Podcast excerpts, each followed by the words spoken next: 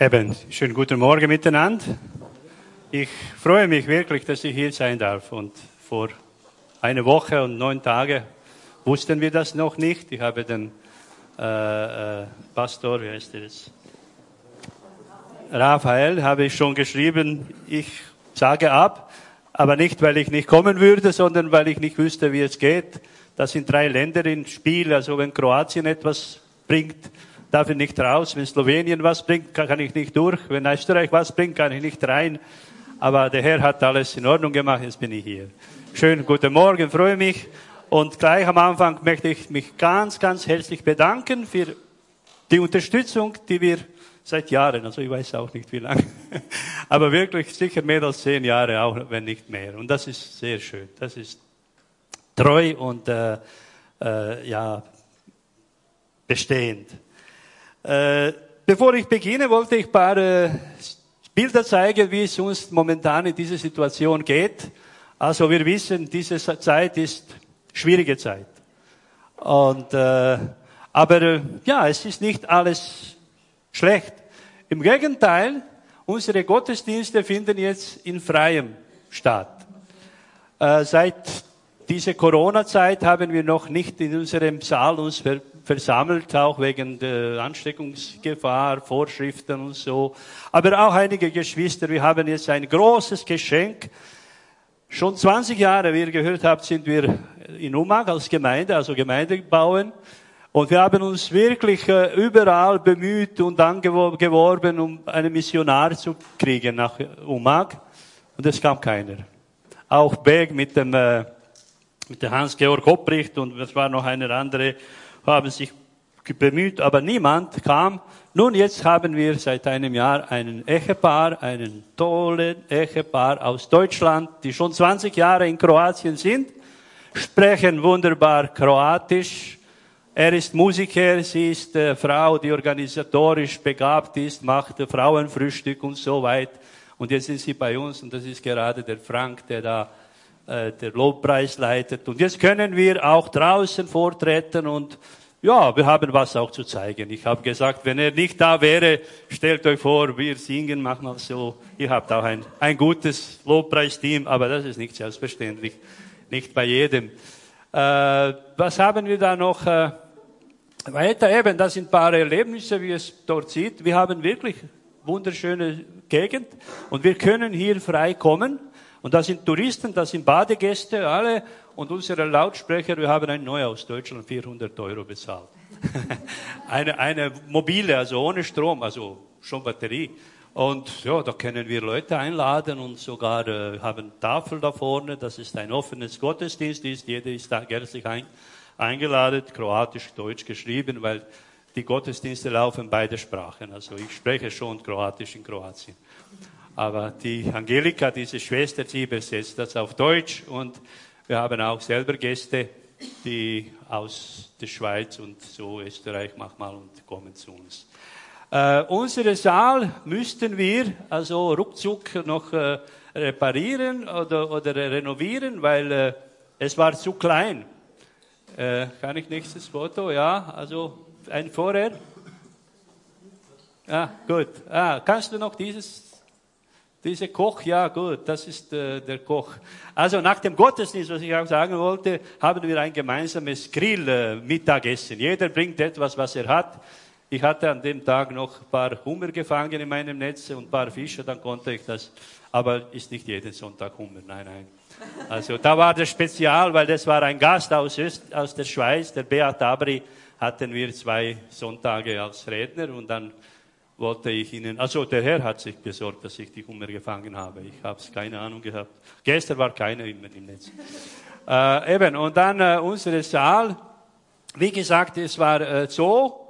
Nachher haben wir wirklich ruckzuck das noch repariert. Nächstes Bild.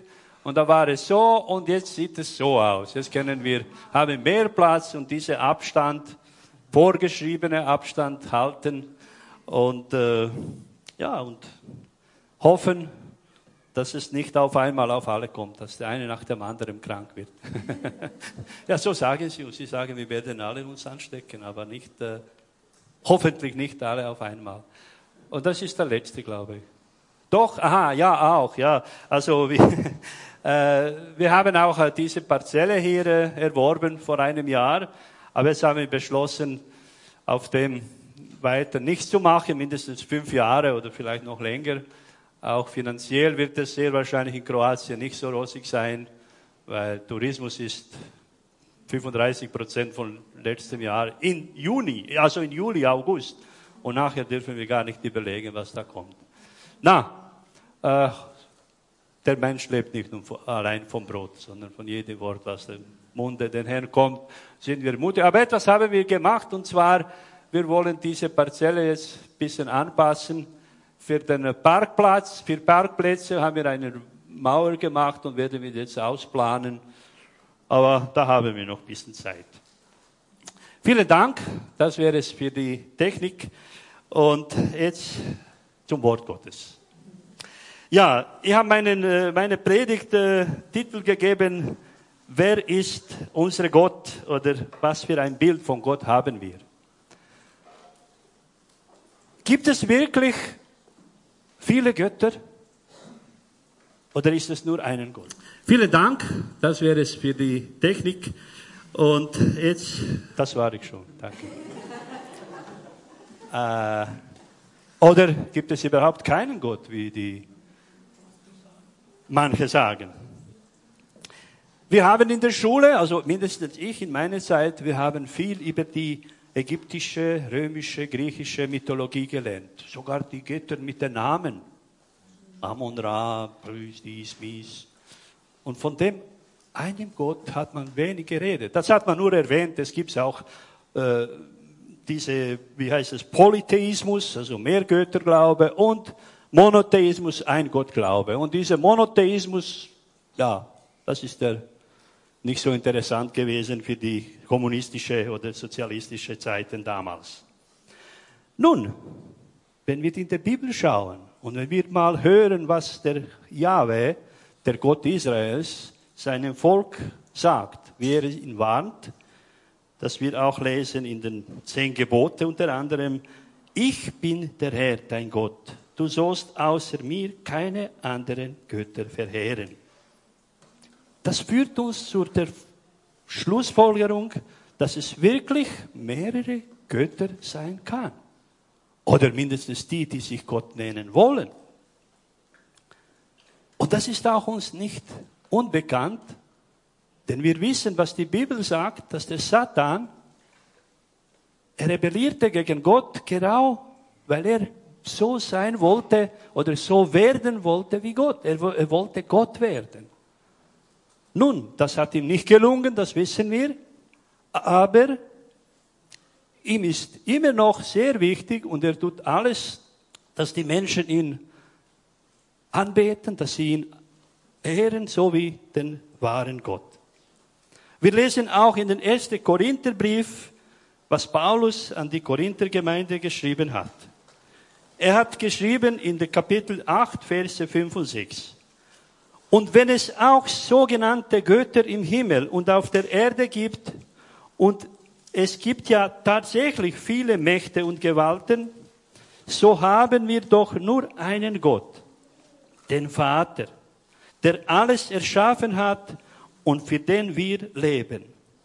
Und wir haben auch nur einen Herrn, Jesus Christus, durch den alles geschaffen wurde. Durch ihn haben wir das Leben empfangen. So haben wir nur einen Gott, schreibt der Paulus. Und das ist für uns Christen klar.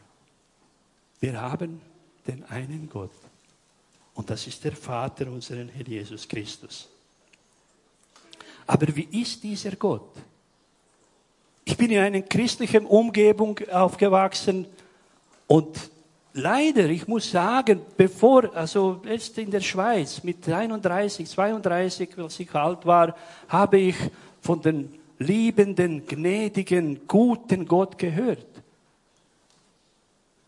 Meine Verwandtschaft und unsere Leute in der Umgebung haben nur von einem strengen, einem schrecklichen Gott gesprochen.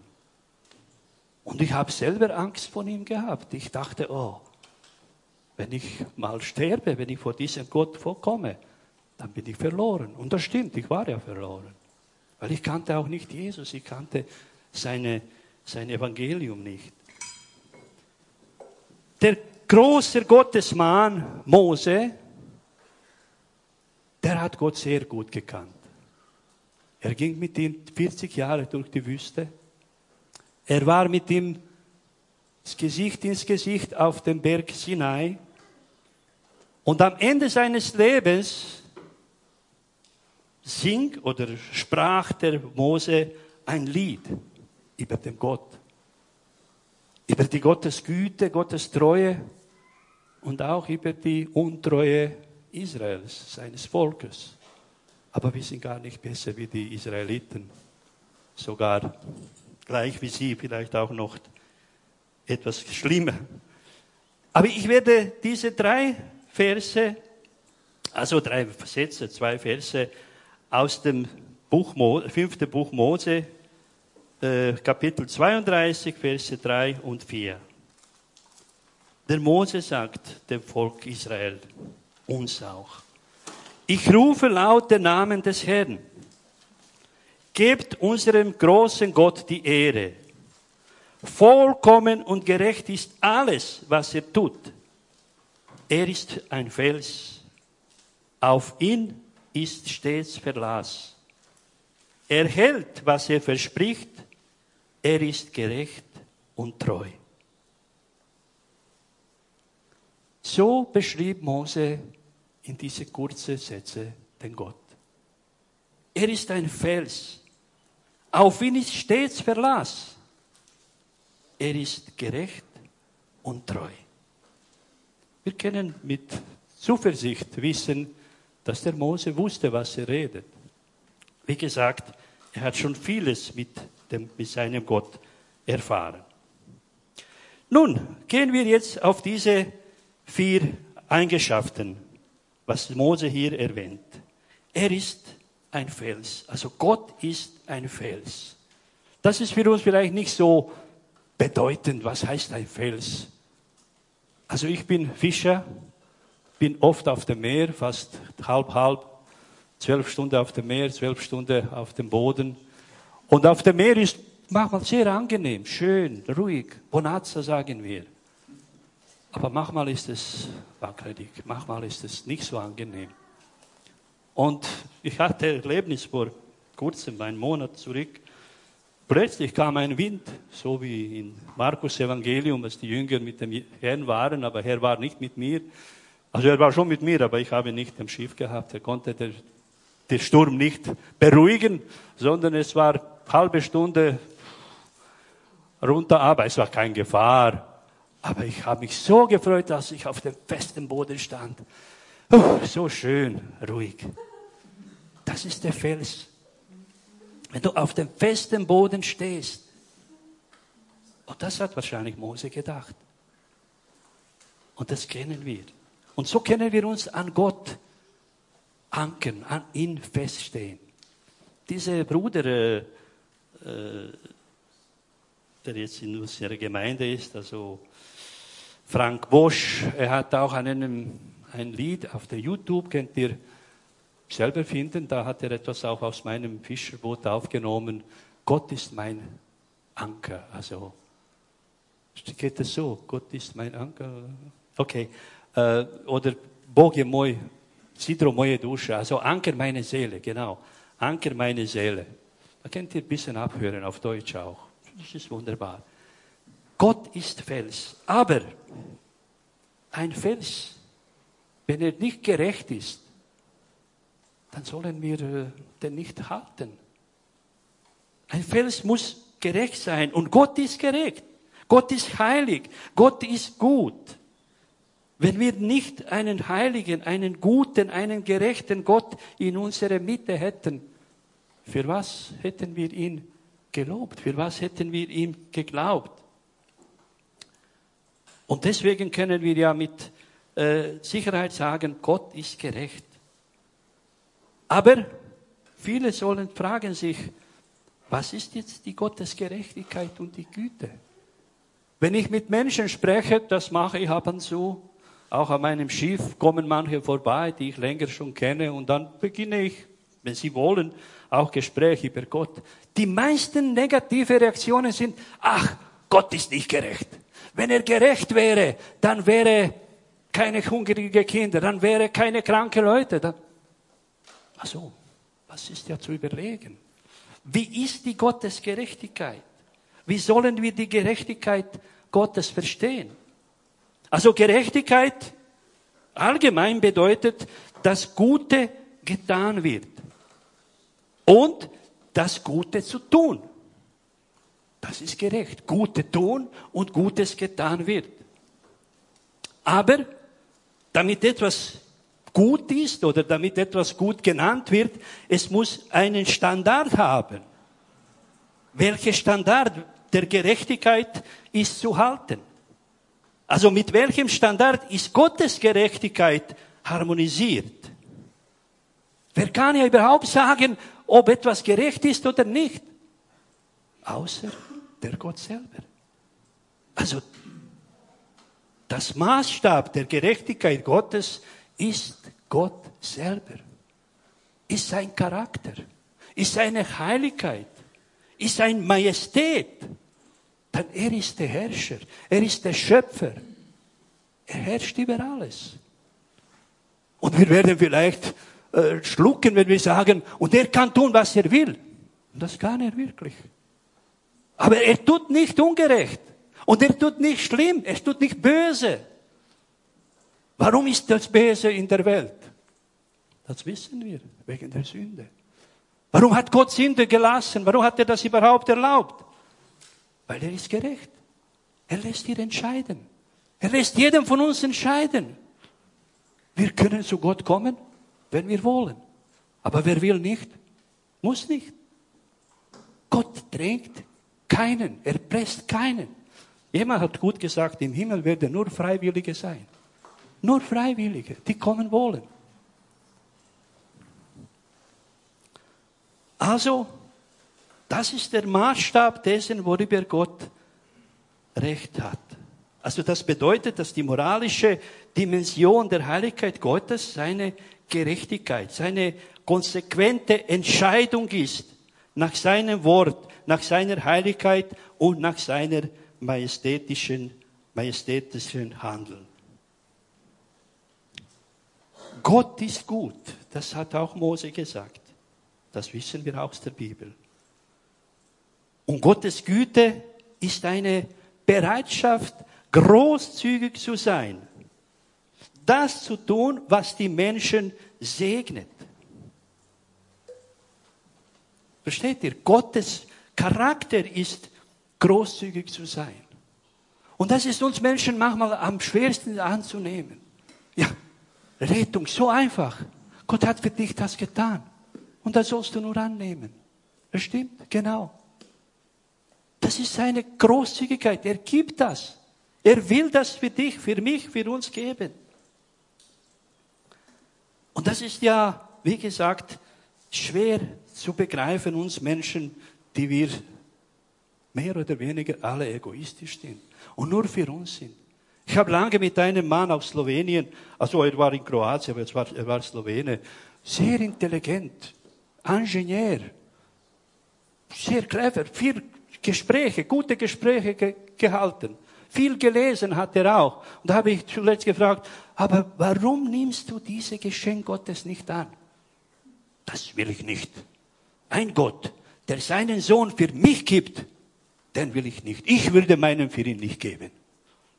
Sehr korrekt, sehr ehrlich, aber leider tödlich und äh, ja, schade, schade, ja. Denn Gott ist nie in Not.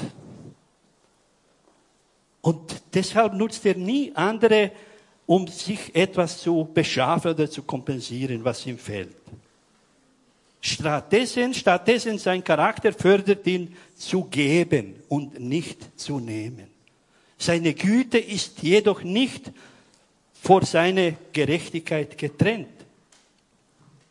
Und was wir gehört haben, was wir jetzt über Gott hörten, kann uns wirklich hindern und der voreilige Schlussfolgerung zu ziehen, dass Gottes Finger in diese Zeiten, in diese Coronavirus-Zeit, seiner Heiligkeit, seine Rechtschaffenheit und Güte widerlegen. Als ich das gesagt habe bei uns in der Gemeinde, Gott hat diese Coronavirus geschickt. Dann wurden einige, na, aber wer sonst? Wenn das von irgendeiner Seite gekommen ist, ohne dass es Gott erlaubt hat, dann ist er nicht allmächtig. Dann tut er nicht, was er will, sondern er tut etwas, was der andere will. Egal wer das ist. Nein, Gott ist souverän und Gott ist Herrscher, immer noch über alles. Denn Gott macht das, was er will. In Psalm 135, 6, 6 steht geschrieben, was er will, das tut er auch. Sei es im Himmel oder auf der Erde, im Meer oder in tiefen, in tiefen, in tiefsten Tiefe. Oder Hiob, was er hat er äh, in seine große Probleme, seine große Schwierigkeiten erfahren. Er sagte, Herr, ich erkenne, dass du alles zu tun vermagst. Nichts und niemandem kann deinen Plan verteilen. Hiob 42, 2. Das können wir mit Sicherheit wissen, dass Gott der Herrscher ist, dass er über der Situation auch heute, über diese Krankheit, über die Corona-Zeit auch herrscht und unter Kontrolle hat. Und Paulus schrieb das in den Epheserbrief, eine sehr wichtiges, äh, äh sehr wichtige Aussage. Und alles, was Gott einmal beschlossen hat, das führt er aus. Also alles, was er beschlossen hat. Und in Luther Bibelsetzung steht es nach dem Rat seines Willens. Also nach dem Rat seines Willens. Nicht nach dem äh, Bedarf oder nach dem Notstand oder er tut alles nach seiner Wille. Er hat Kontrolle über alles im Welt. Ich habe hier vieles angegeben. Er hat die Kontrolle über Winde. Er hat die Kontrolle über Blitze, über Schnee, über Nebel, über Fliegen, Heuschrecken, Wachtel, Fische, Spatzen, Gefängnistüren und Mörder und sogar über geistiger Tod. Da herrscht Gott auch. Und alles das übt er nach seiner souveränen Willen aus.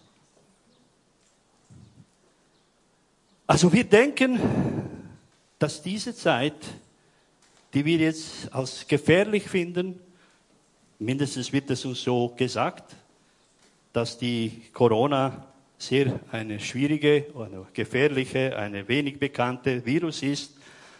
Wie weiter geht es, wissen wir nicht.